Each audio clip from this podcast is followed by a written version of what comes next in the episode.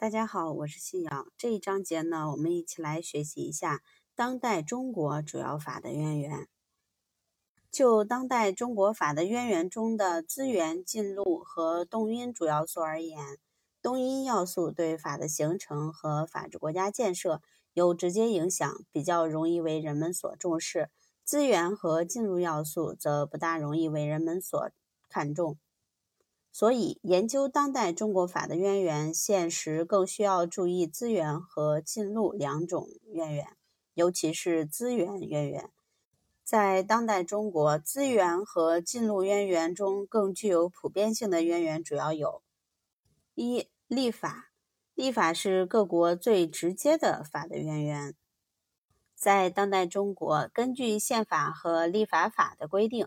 全国人大及其常委会有权制定法律，国务院有权制定行政法规，省、自治区、直辖市和较大的市的人大及其常委会有权制定地方性法规，国务院所属部委和有关地方政府有权制定地方政府规章，民族自治地方的自治机关有权制定自治条例和单行条例。国务院和经济特区有权根据全国人大的授权进行立法，特别行政区有权根据宪法和特别行政区基本法立法。所有这些立法都是当代中国法的直接渊源，所有法律、法规、规章都分别由这些渊源产生。二、国家机关的决策和决定。这种法的渊源主要是有行政机关的行政命令、行政措施、重要文告等。第三，司法经验、判例和法律解释这类法的渊源在法的渊源体系中的地位，在不同国情之下往往有较大差别。在当代中国，司法活动中所积累的经验、司法机关所做的判决。最高司法机关所做的法律解释都属于法的渊源的范围，应当是无可置疑的。第四个，国家和有关社会组织的政策，这在当今时代也具有普适性的法的渊源。由于中国的国家性质和执政党对国家的领导地位，中国执政党政策，特别是转化为国家政策的执政党政策。是许多法律法规规章的重要渊源。这些法律法规规章在相当大的程度上是政策的提升或法定化。第五，国际法。国际法作为一国的法的渊源，既包括该国加入的国际性条约和其他国际规范性的法律文件，也包括该国未加入的国际条约。和其他国际法律文件，国际法在当代同样是一种显示出重要价值的法的渊源。第六，习惯，习惯是无论何种法律文化背景下都存在的一种法的渊源。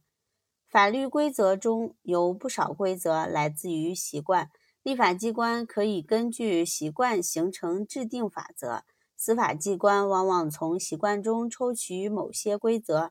据以处理某些案件。第七，道德规范和正义观念。道德规范和正义观念是具有普遍性的法的渊源。古今自然法学派就特别强调这种法的渊源。他们中的许多人不仅把这些因素视为最主要的法律渊源，甚至要把这些因素直接视为法的形式。第八，社团规章和民间合约，由民间社会形成的规则，一经融入法律规则之中，便使法获得深厚的社会基础和生活根基。在中国市场经济、民主政治和法治国家的建设过程中，以及在建成之后，社团规章、民间合约也都应当为资源性法的渊源的一种要素。第九，外国法。如同国际法在当代中国日益成为重要的法的渊源一样，外国法在现今中国亦应当成为一种法的渊源。中国需要借鉴参酌外国法，特别是经济文化发达国家的法律制度，并以其中可以为我所用的因素，作为自己的一种资源性法的渊源。第十，理论学说，特别是法律学说，学说也是古今资源性法律渊源之一。历史上和现实中，有关学说甚至担当着法治和法治的指导思想的角色。我们再总结一下，在当代中国，资源和进路渊源中更具普遍性的渊源为：一、立法；二、国家机关的决策和决定；三、司法经验、判例和法律解释；四、国家和有关社会组织的政策。五、国际法；六、习惯；七、道德规范和正义观念；八、社会规章和民间合约；九、外国法；十、理论学说，特别是法律学说。这里我们还需要重点实际的一点，就是立法是当代各国最直接的法的渊源。